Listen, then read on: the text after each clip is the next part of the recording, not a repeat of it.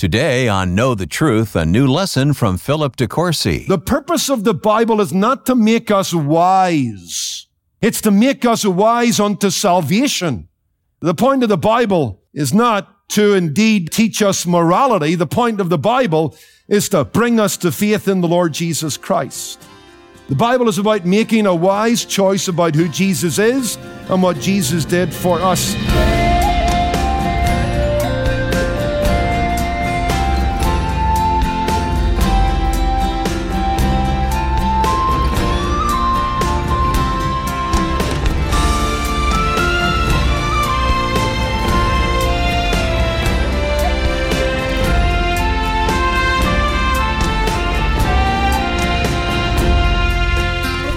Welcome to Know the Truth.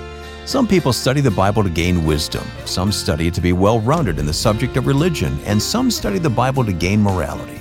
But today on Know the Truth, Philip De Courcy explains the real reason the Bible exists is so that we can know and follow Jesus Christ. It's a brand new message titled The Good Book from the Without Apology series. And if you'd like to access the complete series, you can find it online at ktt.org or on the KTT app or podcast. Here's Pastor Philip. On his 80th birthday, Winston Churchill deflected a compliment that said that he was the lion that defeated Nazi Germany during the Second World War. Speaking to the combined houses of parliament, he said this, it was a nation, a race dwelling around the globe that had the lion heart. I had the luck to be called upon to give the roar. Now, if you watched the movie The Darkest Hour, his ability to roar was legendary. In fact, someone said of Churchill, he mobilized the English language and sent it into battle. His words helped the British people stay calm and carry on. His words rallied the troops that had come back from Dunkirk. His words struck fear into the heart of Hitler. And his words caused the British people to believe that victory was possible. In fact, it was said that when Hitler spoke, he could persuade you he could do anything. But when Churchill spoke, he could persuade you that you could do anything. Churchill's words were inspiring words. They dripped with life and hope they gave courage to those that listened. And the Bible tells us that life and death is in the power of the tongue, and Churchill is a great example of that in the positive. But as we come to look at 2 Timothy chapter 3, and especially verses 16 and 17, we would have to say to ourselves, what's true of the inspiring word of man is much more greatly true of the inspired word of God. Churchill's words inspired man, but God's words inspire man to a far, far greater degree.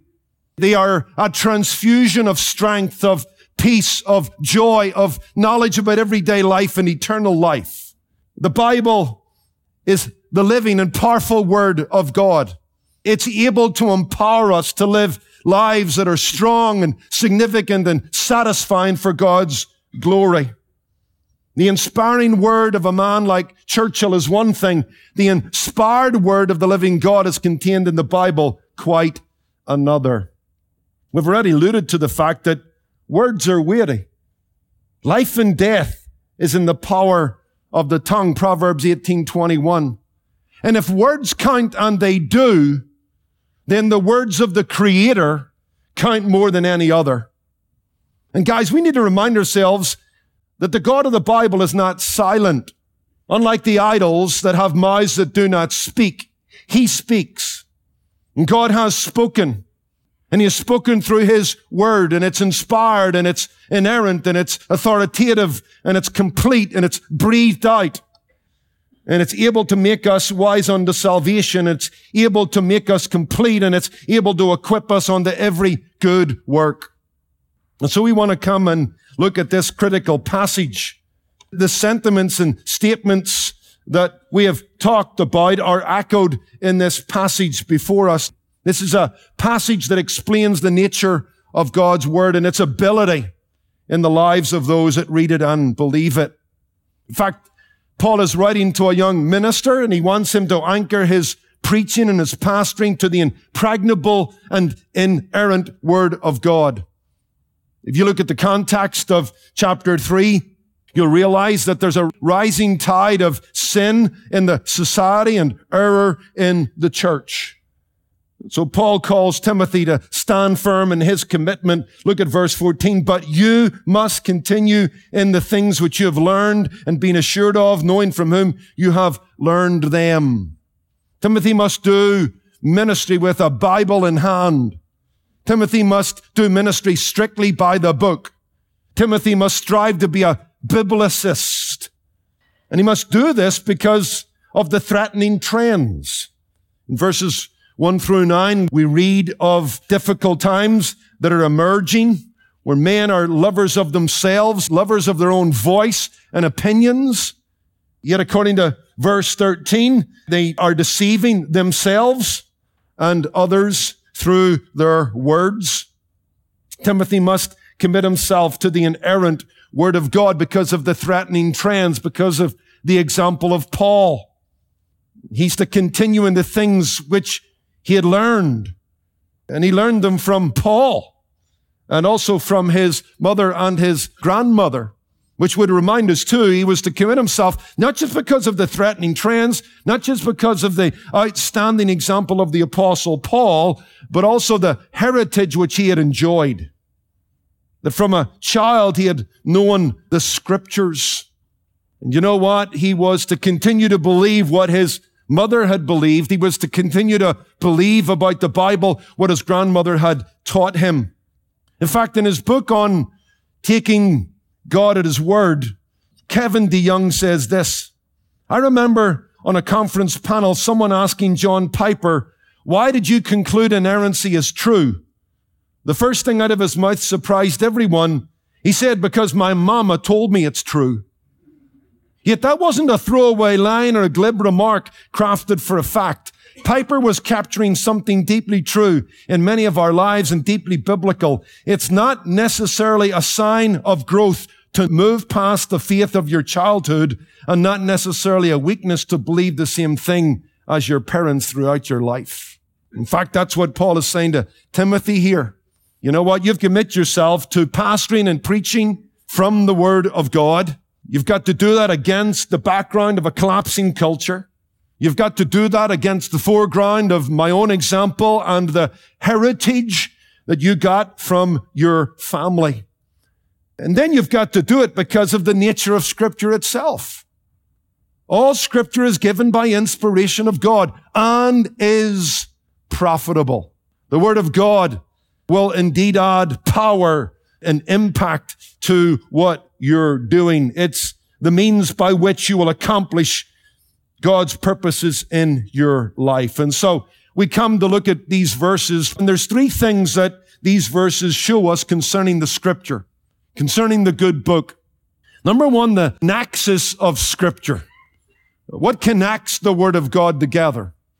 Then the nature of scripture. It's inspired.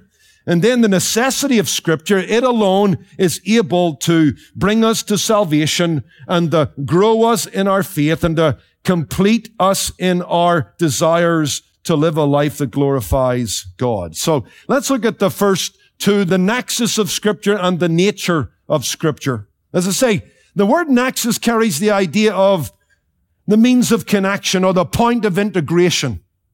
And so applied to the Word of God, it speaks about the Bible's central theme, the nexus of Scripture, its central theme, its big story. And the subject that connects all the verses, all the chapters, all the books of the Bible is the Lord Jesus Christ. Look at verse 15. And that from childhood you have known the Holy Scriptures which are able to make you wise for salvation through faith, which is in Christ Jesus.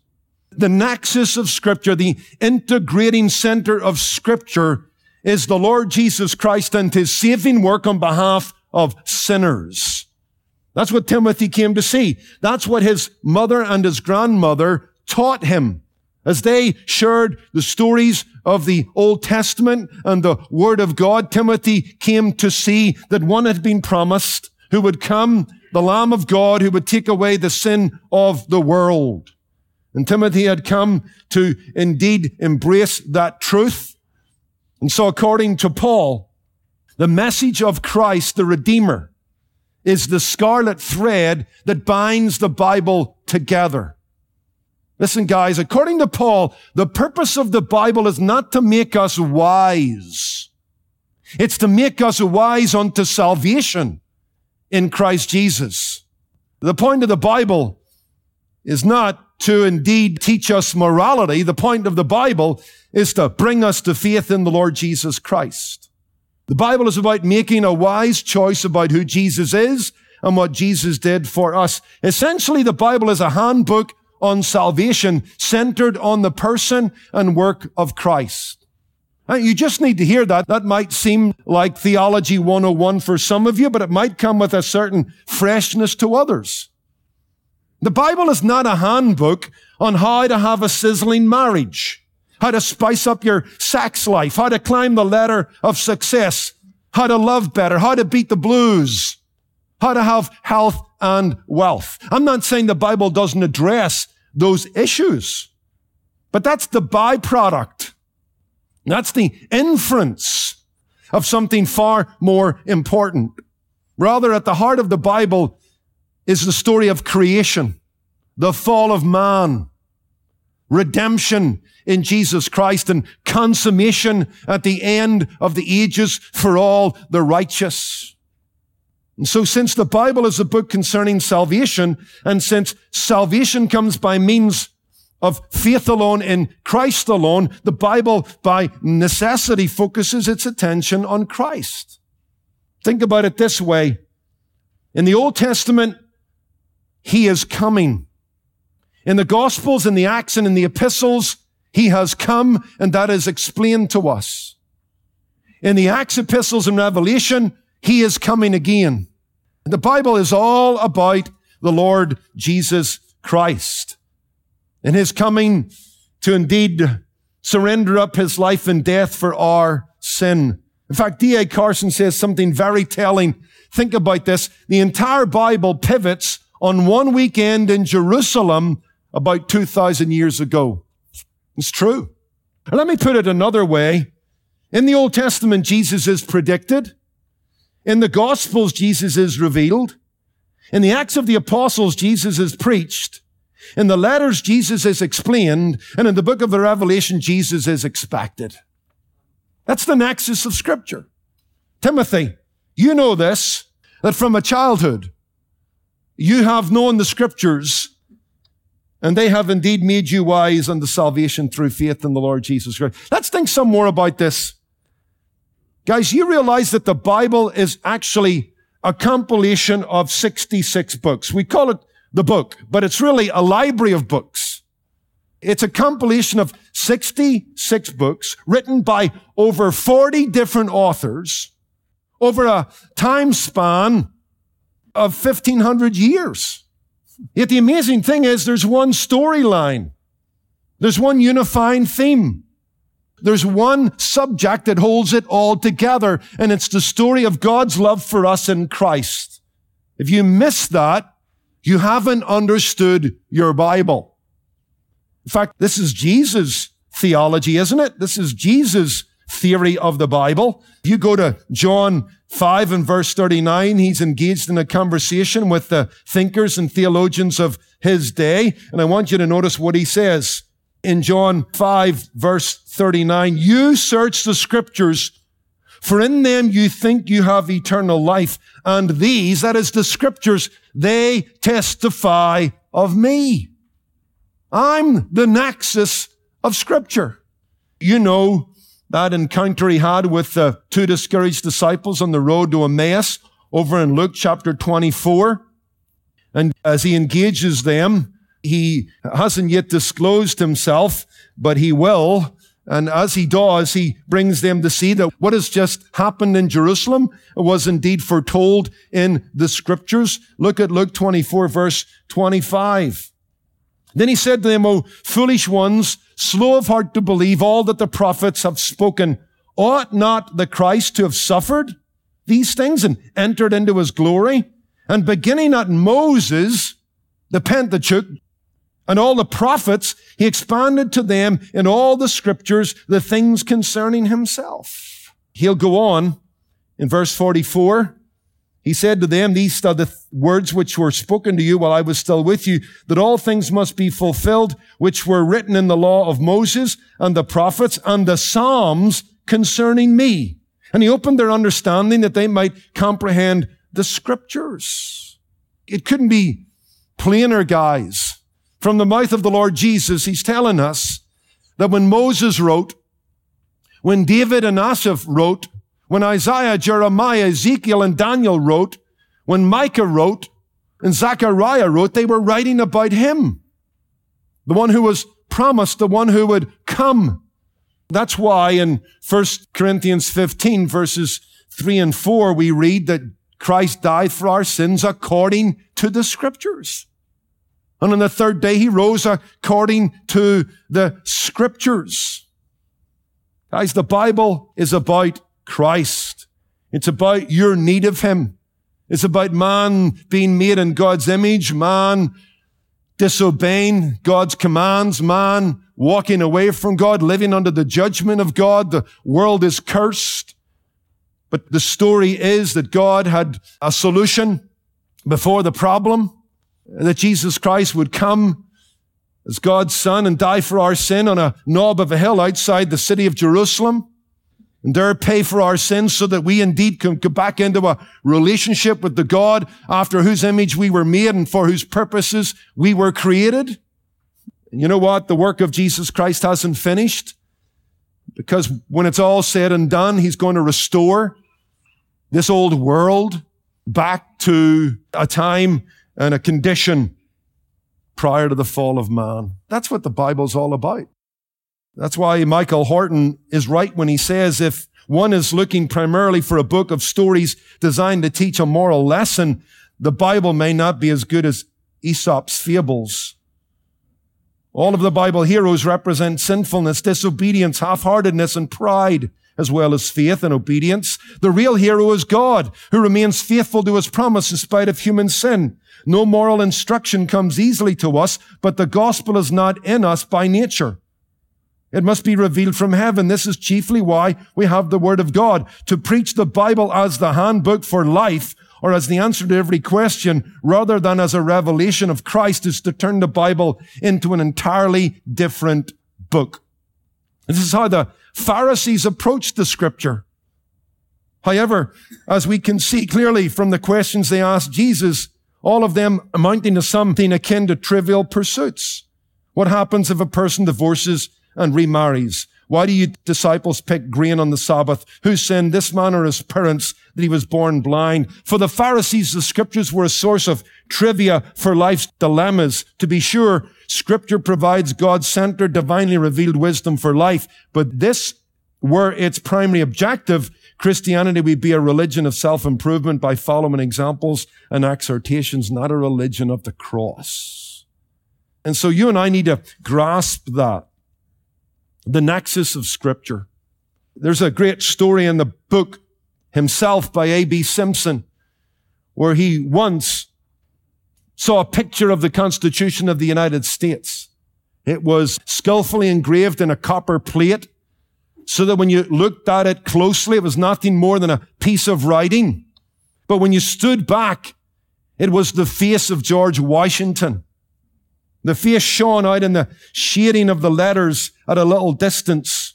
You could see a person, not the words, not the ideas.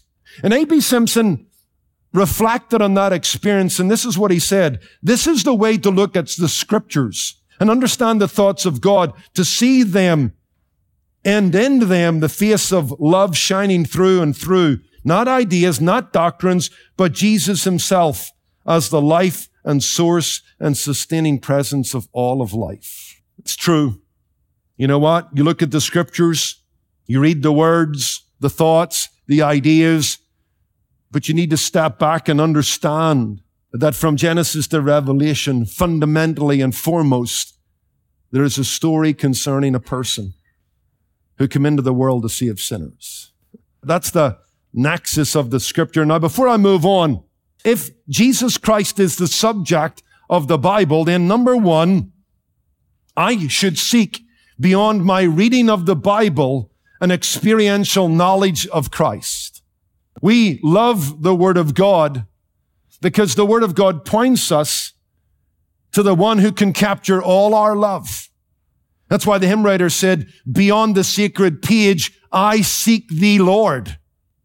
We are to read the Word of God with the intention of striking up a conversation with the living Christ who lives in us. We want our knowledge of Him in the head to percolate down to an experience of Him in the heart. And so be careful in reading the scriptures not to miss Christ. And so if Jesus is the nexus of scripture, I must seek an experiential knowledge of Him. Number two, in studying the scripture, I must look for the redemptive trajectory of the text. What I mean by that is while not every scripture, especially in the Old Testament, addresses the gospel or Jesus Christ directly. The book or the direction of that book will, by its trajectory, point towards the one who is coming because that's what the Old Testament is about. And so when you're reading about King David, you might want to think about the greater David that's coming.